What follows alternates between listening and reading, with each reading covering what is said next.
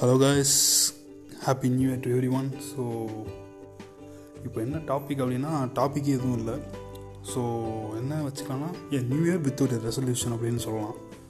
So வந்து first of all வந்து நம்ம ரெசல்யூஷன் வைக்கிறோம் அப்படின்னும் போது நம்ம எல்லோரும் என்ன பண்ணுவோம்? நிறைய விஷயத்த எடுத்துகிட்டு வருவோம்.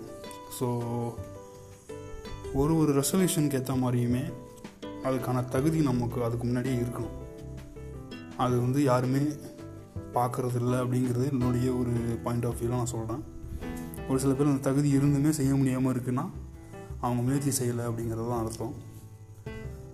ஸோ இதுக்கு மேலே நான் ரொம்ப பேச விரும்பல. ஸோ என்ன விஷயம்னா ரெசல்யூஷன்லாம் போட்டு நம்ம ரொம்ப இதை வந்து ஹைப் ஹைப்லாம் பண்ணிட்டு எதுவும் பண்ணாமல் நம்ம நார்மலாகவே நம்ம செய்கிற வேலையை ப்ராப்பராக செஞ்சுக்கிட்டு நமக்கு என்ன டியூட்டியோ அதை நம்ம ப்ராப்பராக செய்யும்போது ஆட்டோமேட்டிக்காக நமக்கு அதுக்கான குவாலிட்டிஸ்லாம் அதுக்கான அந்த ஒரு தன்மையெலாம் நமக்கு வந்துடும் அதுக்கப்புறம் நம்ம ரெசல்யூஷன்லாம் எதுவும் வைக்காமல் நமக்கு என்ன தேவையோ அதை வந்து நம்ம அதுக்கேற்ற விஷயத்தை முன்னாடியே தெரிஞ்சுக்கிட்டு அதுக்காக நம்மளை நம்ம தயார்படுத்திக்கிட்டு அப்போ அந்த விஷயத்தை நம்ம அப்ரோச் பண்ணும்போது எல்லாமே நடக்கும்.